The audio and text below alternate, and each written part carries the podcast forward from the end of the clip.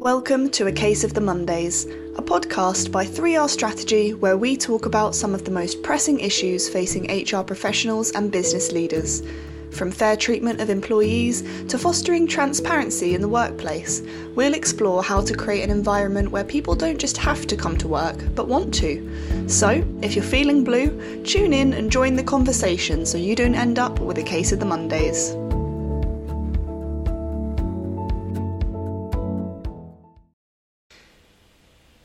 Welcome to another episode of A Case of the Mondays, podcast by 3R Strategy. My name is Rameez Kaleem, author of A Case of the Mondays How to Build a Culture of Trust Through Pay Transparency. In today's episode, we're discussing why the gender pay gap exists. Should we look to eliminate the gap, or is that just a silly objective? I know just asking that question is going to annoy some people, but we're here to discuss different perspectives so we can have a better understanding of the topic. Today I'm joined by my colleagues Philippa Nisbet and Sarah Humphreys. Um, before we start the the discussion, I know there's often a bit of confusion around what is the difference between the gender pay gap and equal pay. So, Philippa, I'm going to come to you first. Would you, yeah. you want to maybe introduce yourself and, and explain to us the difference between those two concepts? Certainly. Uh, my name is Philippa Nisbet and I'm a reward consultant at 3R Strategy. Um, probably would describe myself as a fairly militant feminist, so I will be delighted to explain the difference between the gender pay gap and equal pay. No, I'm in trouble today. Yeah, yeah. the, um... It's a strong choice to picking two women to do this with you and um, it's a it's a Philippa Sarah sandwich you're in there, Amise. the in simple terms, the gender pay gap looks only at the average difference between men and women's earnings. So, when you're looking at equal pay, you're looking more specifically at how women and men are being paid for doing the same or similar work. That doesn't apply to the gender pay gap. So, every organisation that has more than 250 full time employees, full time equivalent employees, sorry, have to report their gender pay gap. Equal pay it's more um, the onus is more on the employee to pick up issues from an equal pay perspective and make a claim to employment tribunal. So the gender pay gap is much more visible, but only looks at average difference in earnings, whereas equal pay is about similar jobs, same or equivalent jobs, and how they get paid for them. Would you agree, or is that an incorrect definition? No, I, I, I agree. I'm not going to. I'm trying to, to try not to disagree with you today. That's gonna be a dull podcast. That's that is usually the best answer to that question. Yeah. No, I'm just kidding. I, I am sure I will be disagreeing many times with you today. um, so, uh, Sarah, given given the that explanation and the difference between those two concepts, um, and as somebody who is maybe not as involved with this as we are in the reward world, what is your understanding of the gender pay gap from what you hear in the media, what you hear in, um, you know, on TV, and why do you think that gender pay gap exists? Oh, that's a big question for someone that doesn't work in reward. um, okay, so I'm Sarah. I'm the um, marketing and operations manager at 3R Strategy. I'm basically the only person that doesn't really have much involvement in reward, does all the sort of backroom operation stuff. Um, and it's been really, really interesting researching um, about this because, like you say, I don't have involvement on a professional level. Um, with the gender pay gap, but just from what I know, what I've researched, what I've read, um, being a woman in general as well, you know, take a sort of active interest. And I guess my understanding is that it's very much um, well, there's a lot of sector segregation. So obviously, well, I say naturally, this is the whole thing. So women are more inclined to do the kind of more hospitality roles, um, the more kind of like caregiving roles as well, where you're going to get more women um, in those jobs than men, and they are naturally the more lower paid roles. So I guess sector plays a big part of it. Um, working part time as well has a big as, as, an influence. Obviously, I'm going to say all the things that I've kind of read about it myself, and if I'm wrong at any point, correct me. Um, so yeah, part-time workers more inclined to be women, so that has an effect on it as well. Um, generally, sort of having career breaks, um, um, which is typically down to childcare, which again typically is more women focused than men. Um, and I think just uh, leadership roles in general, you know, when it comes to managerial roles, you're much more likely to get a CEO that's a man. You're much more likely to have a board that's majority men. Um, I think it was only last year I read, um, or was it a couple of years ago, there was a stat that in the FTSE 100 companies, um, only five women were CEOs. So surely that's going to have a huge impact. It's such an interesting question to think about as well because in this era of non binary and the concepts of who is your mate, who is the prime carer for mm. children and so on, that the the thrust is that it should be more equal and we shouldn't even really talk about women, we should talk about people. But at the end of the day, there is still a really unequal representation in the more senior roles of those who identify as females. But, but do you do you, do you think then that there should be fifty percent representation of men and women in these leadership roles? Should there be fifty percent female CEOs? I think our culture, personally, I think our culture has got a long way to go before that's even possible because there's still a very, very clear the man provides, the woman does the work at home feeling in in the in the society that I live in anyway, and obviously I'm not, I'm not necessarily representative of the entire of the UK or entire of any any part of the world, but you do see more women choosing to take less like the slightly less senior roles, more flexible roles. Um, there's a a really interesting book that I was reading about how the different what the differences are between female brains, as in birth female, and male brains. And actually, there is a lot. There is a lean towards that caring, nurturing in the female brain. So that does lead to women having a different focus than men. So is is so th- there's two questions there, right? One is um, equality of outcome, and should there be fifty percent women in these CEO roles? Um, and then there's equality of opportunity and should there be equal hmm. opportunity mm. for people and so my question is when you talk about sarah you mentioned 5% are female in these ceo roles do you think that there should be 50% women there should there be equal uh, outcomes i mean i think i'd throw it back to you and say why shouldn't there be so if if if Philip is saying that there's a difference between what men and women naturally um, they have an inclination towards. So let's say, for example, that you've got well, you've got 60 million people here in the UK. Let's say it's a 50% split. What percentage of men are willing to make the sacrifices, work 70 hours a week to go for that CEO role, and what percentage of women are willing to make those similar sacrifices to work 70 hours a week and go for those CEO roles. And if there is, let's say, if there are a million men willing to do that, and if there are 500 women willing to do that, should there be 50% male CEOs and 50% female CEOs? Should you have that quota? I, I, sorry, so jump in, Sarah, while you, you no, just collect collect your thoughts. But yeah, I don't think it's so much about. This is why I find gender pay gap reporting interesting. I think that the reporting of it is important to understand what's happening in any given organisation.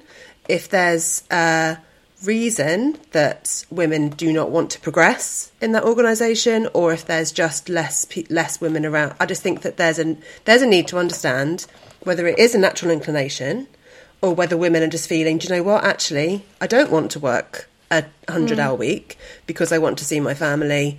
Um, but at the end of the day, should those hours be that that hefty for anyone? It's not Yeah. necessarily, you know, it's not necessarily about men and women. It's about uh, que- it's a question mark against what it takes to be a CEO of FTSE 500, for example. Yeah, I guess it's it's the difference between theory and practice, isn't it? Because I was very ready to be like, oh, women should have all the opportunities. Like, stop asking silly questions. um, but you're absolutely right. It's it's it's partly that kind of should women have the same opportunities? Yes, of course they should. Should everyone have this view that a CEO has to be in the office or you know in front of a screen Available. all hours of a day? You know, spend all their time working, not spending any time with family or friends or anything. No, I don't think that's a fair representation of, of what a CEO should be. So I, I do get your point where you may have men who are more in in a position where they have more time to sort of you know dedicate to a career, and that's an active choice. Men can equally choose to spend more time with them, with their families than women can. Um, but yeah, I guess it's it's a tricky question because it comes down to well, what does life as a as a leader, as a high a senior manager entail? Yeah, and, and I think you have to recognize that there are a lot of sacrifices that need to be made to do uh, to be in some of those positions, and there's a lot of stress that comes with it. You know, that you could make mistakes and you lose your job, and you're responsible for uh, hundreds or thousands of people getting paid or having the job. So there's a lot of stress, and that's why um, I, I I don't think you can just compare the job of a CEO with another job because of the level of accountability, the the stress, and there are very few people that are going to be willing to make those sacrifices to do those jobs.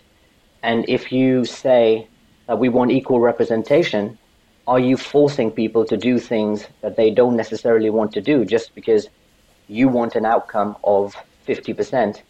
Um, so I was trying to think of an analogy. I don't know if this makes sense, but it, you know, it's like if you have a um, if you have a fruit basket and there are two oranges, one apple, and a strawberry, right? So Yum. I, I want I want an apple, and uh, Sarah, you want a strawberry, and so Excellent choice. so w- w- um, w- we take what we want, but then Philippa looks at us and says, "Well, an apple is so much bigger than a strawberry. That's not fair. You both should take one orange each because that's a fair outcome. You get the same thing." But actually, I don't get what I want. You don't get what you want. But it's an equal outcome because somebody looking at this is thinking, "I want fairness," and to me, fairness is equal outcomes. But actually, we don't get what we want. So sh- I think it's more about equality of opportunity, and that's what I think: equality of opportunity and freedom of choice. And if that means there's unequal outcomes, then that's perfectly fine because people have been given a choice and they've exercised that choice, and that's led to an outcome. But it's not about somebody just looking at an outcome thinking this is unfair because people are different and they make different choices. I do think, though, that the question of choice is important because some people choose to do something because they don't have another choice. So, for example, they choose to go and work in a care home because that's the only job they can get, or they choose to stay in a job because they have no, they their family situation or their finances mean that they cannot change what they are doing. Um, so, some of it is about that society, the upward mobility of it all, So I which I don't think is specific to gender. Um, yeah. So, but I do think it's picked up in in conversations about gender pay and the gap that that there is between females and males. Um, that concept of, well, you have chosen to be a homemaker. Actually, there wasn't a choice because childcare costs were too expensive and I couldn't go back to work because that was my salary. Is that a choice? I'm not sure it is Yeah. a choice. Yeah, no, d- definitely. There, there is an element of that, and like you said, it's not just to do with gender. There's a real lack of social mobility um, in the UK. In fact, the, the lack the lack of social mobility in the UK is possibly the worst, or definitely one of the worst in, in Europe. Um, mm. But if you look at Scandinavian countries, for example, and Scandinavia is always considered to be one of the most, you know, uh, exa- best examples of, of equality, and um, there is a lot of parental support, and there's actually policies that encourage men to take on more parental responsibility in Scandinavia. Mm. And so, if you look at the gender pay gap in the EU, I think I don't know if it's the latest figure, but it was something like 16%. And then you look at the Scandinavian countries, and they average between around 12 to 16%. So they're not that far away from the average. And you do have much better, um, fo- or a much greater focus on equality. So why is it then that this gap exists in Scandinavia where there is a much greater focus? And wouldn't that be an example of it's actually a lot of equality of opportunity and freedom of choice. Yes. Yeah. I mean, I'd still say I'd still say that you've got here, that's that's the well. okay, that's all done. The end. No, the the eighteen percent, twelve to sixteen, like that. That is still quite a difference, and that's a difference of of.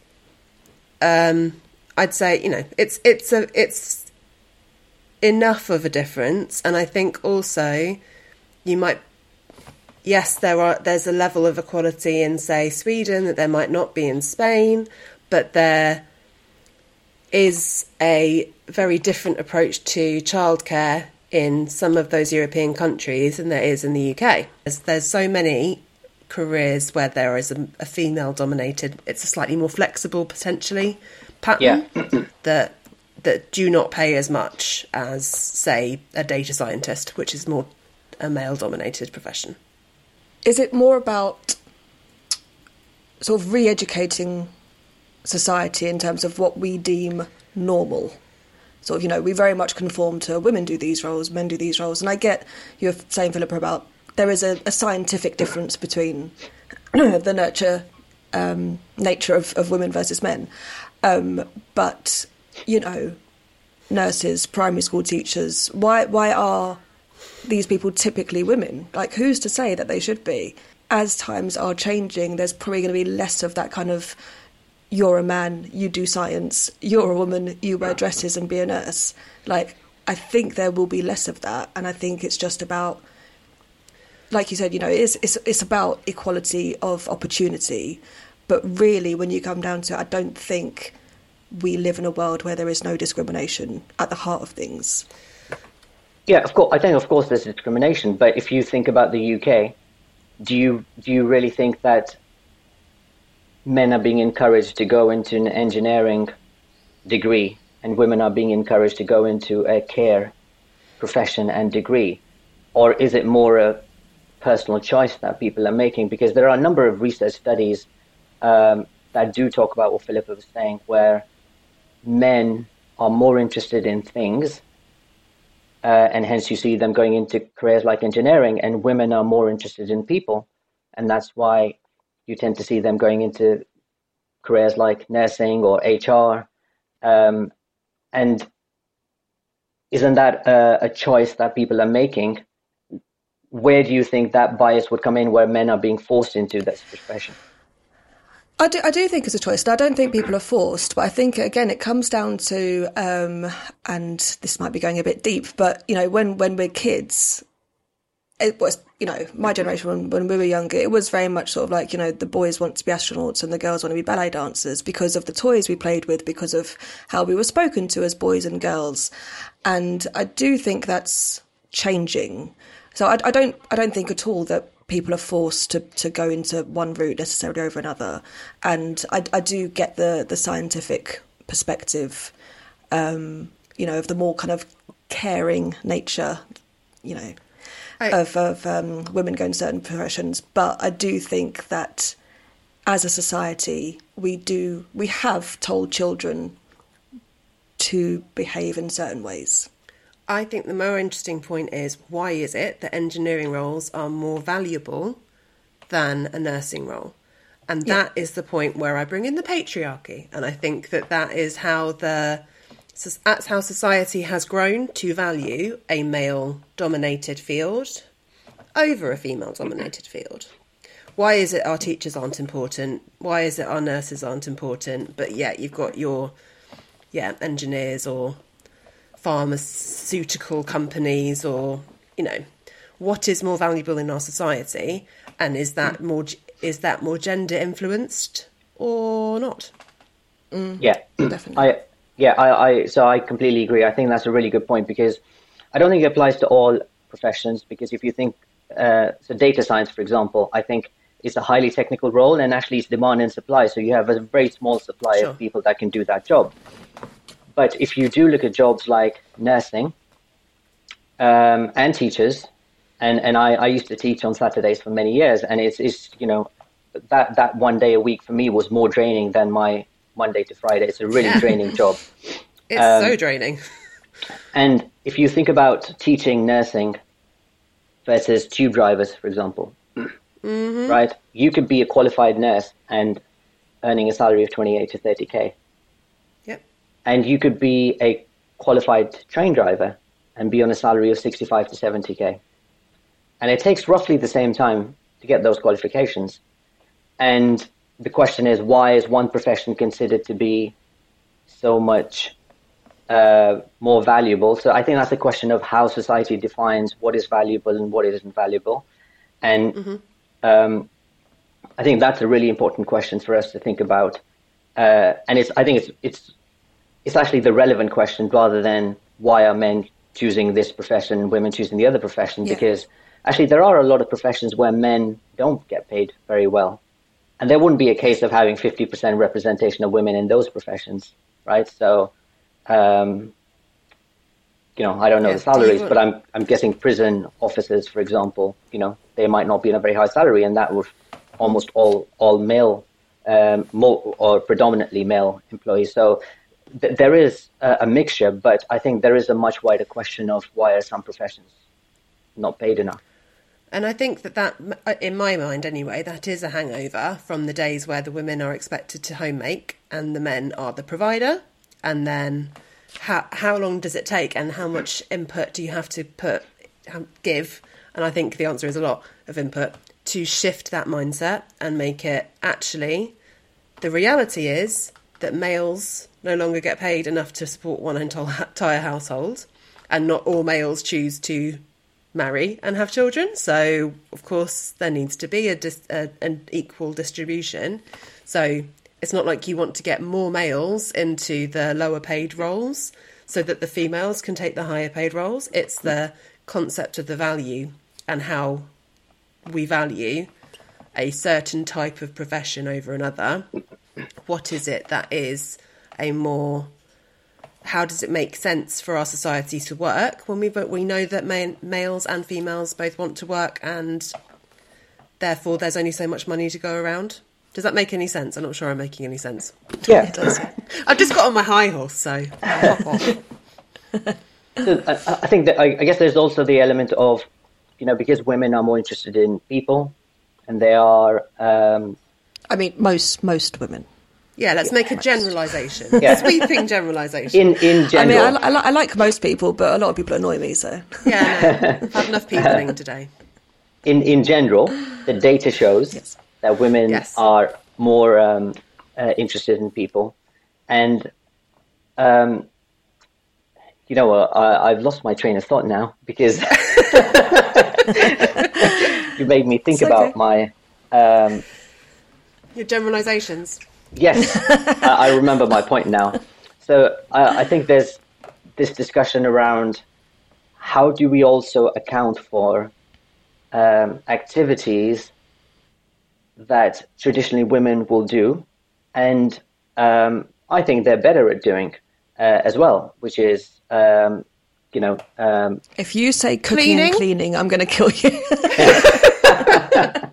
no, I was going to say looking after the kids. Oh okay then that's because better I, because that's why women are better teachers, uh, primary school teachers, because they're, you know, uh, I think they're better with kids. They're more, uh, they have more emotional intelligence. um, I actually think that's why they're often better managers as well, because you need a lot of emotional intelligence to be managers.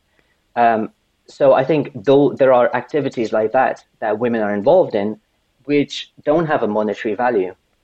So you can be a caregiver, uh, you could be looking after the kids, but you're adding value, but it's not measured in a monetary way. Uh, it's a bit like um, how the GDP is measured, right? So the GDP is all around um, uh, you know, you could have somebody who's a billionaire and increases their wealth by 50%, and everyone else is doing the same thing, but your country's GDP is going up. Uh, so, how do we take this into account, all of these tasks that women are doing that are not given a monetary value? Because there's that, I don't know if it's famous, but I've, it's that quote of if somebody was to um, marry their cook, our GDP goes down because it's no longer a. They get paid. Yeah, they don't get paid anymore. so it's it's it's how how do these uh, tasks or activities, caregiving, looking after the children, how do we take this into account? And the fact that they're not taken into account is that uh, something that should be uh, incorporated into gender pay gap reporting. Yeah. Mind blown. I think it's it's yeah. I'm I'm thinking again about the um the sort of 40s, 50s, probably before that, where it was typical to have a house maid or you know somebody living in if you're in the the classes that that I guess we're all in, like the people who have a, a reasonable income and have they would have somebody to clean for them. Um, we now see it as a luxury to have a cleaner. So, how can you monetize the invisible labour that often falls upon women? I can't count how many they, reels and social media posts that I see about this the invisible labour and the the sort of um, toll that falls on a woman versus a man because the woman would think about it and the man might not be thinking about it. So mm. I don't even know if there's a possibility to monetize it. I know they've tried in a few divorce cases. they've tried mm. to hmm. monetize the childcare, the cleaning, the ironing, the hoover, you know, whatever it might be that's unpaid, but I'm not convinced it's ever been massively successful. Yeah. So I don't understand how how that would work. So does that mm. mean that you you if you do a gender pay gap for certain industries, you would account. Sorry, you'd what sort of just add on a bit extra for for lower paid jobs that you think have more value. Like, how would they calculate that? I think it's thinking about. yeah. So the question is, if um, you know, it's almost like saying when you look at statistics, you can have a straight number, which is the gender pay gap reporting, to say average male, average female, and look at the difference. And then you, with statistics, you have something which is called an adjusted gap or an adjusted statistics, and you adjust for things like um, these um, these tasks that are not measured, don't have a monetary value. So you're saying, you know, maybe part of the reason that you have a CEO of a FTSE 100 organization that is working 100 hours a week is because they have a partner at home who's able to do all of these other tasks. And if they didn't have them, maybe they would have to stay home with the kids for some of those uh, hours and wouldn't be able to do that job. So, how do we account for these activities that enable? And so, it's, it's like saying the gender pay gap is 10%, but actually you adjust it down to 3% because we haven't accounted for all of this other work. Okay, got you. Interesting. But doesn't that just increase the ability of a, of a male? Doesn't that just keep giving just vicious circle of, okay, we we acknowledge that you're doing that. Well done. And the end, because obviously there is yeah, it comes back to that question of choice, and how do you know that somebody who's at home being the partner of a CEO of a FTSE 500 that they want to stay home. Mm, yeah. Or are they forced into that choice by the fact that they're financially it would make no sense for them to go to work? then is it is it a forced is it forced or is it a choice they're making based on Based on the available opportunity, the options available to them. yeah but everything is a choice based on options and opportunities available to us Yes. Well, if there's no opportunities available, then there is no choice. Mm-hmm. well i don't think anyone who lives in the uk would say that you you know no hopefully like nobody's being forced into that position right somebody would make a choice that i would want to um wh- wh- I, i'm just struggling to understand where where do you think somebody is being forced into that choice what what is I think there's circumstances that mean that, say, you have you got to a certain point in your career as a f- person born as a female, and you are wanting children. You have your baby, and then maybe another baby. That there's then a limited option for what you can do to go back to work. So, is it, it? It may be around the flexibility of work. It may be around the remuneration of that work and whether that adds up with childcare, or it may be the general wish to not work in preference to the more caregiving responsibility.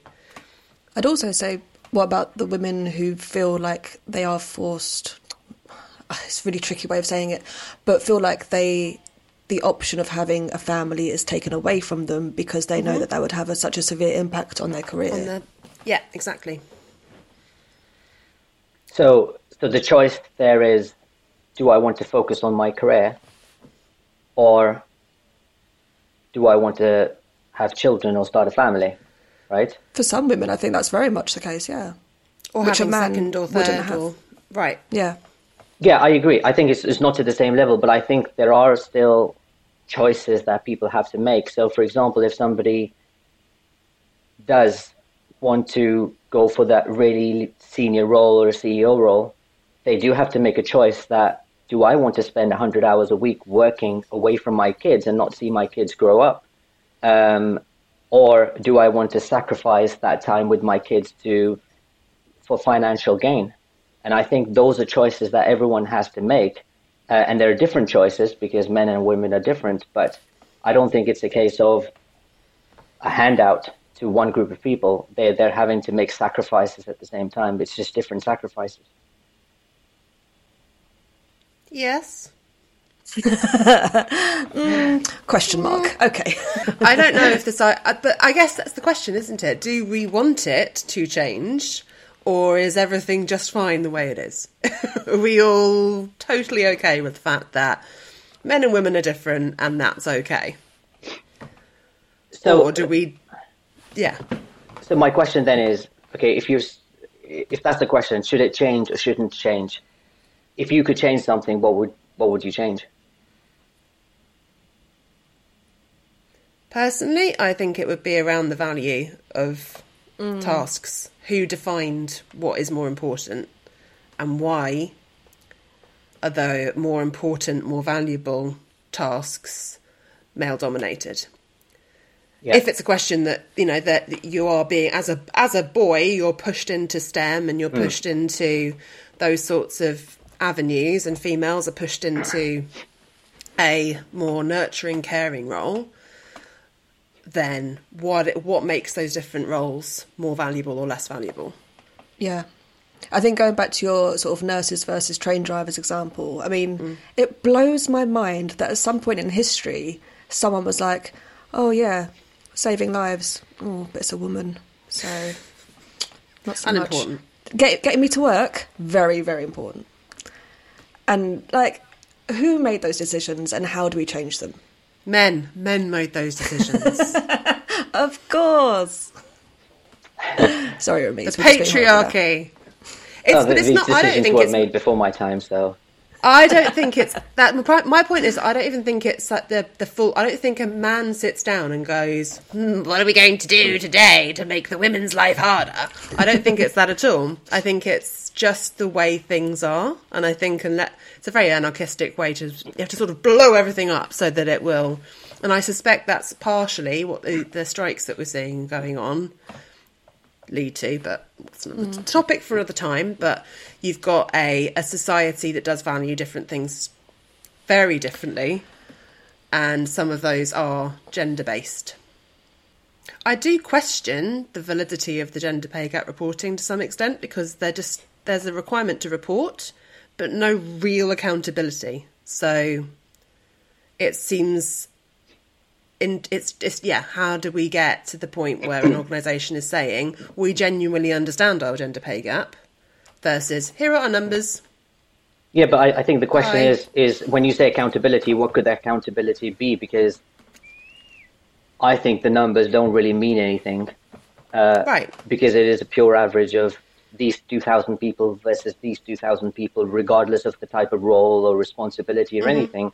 So what does that number really mean? So if, whether it's 20% or 10%, what is that accountability? And if there is accountability, wouldn't it be unfair to, if, if the 10% maybe is justified for freedom of choice reasons, and if the, uh, if the 20% is, uh, is not justified. So it's, I think it's very difficult to have any sort of accountability. Uh, I know you mentioned the, um, the strikes, and it's a topic for another time, and it's actually a topic for episode three of Case of the Mondays. And spoiler alert! Spoiler alert! so we we will be talking about strikes, cost of living, and inflation. So um, stay tuned for episode three of A Case of the Mondays. Thank you to Philippa and Sarah, and um, we'll see you next time on uh, A Case of the Mondays podcast.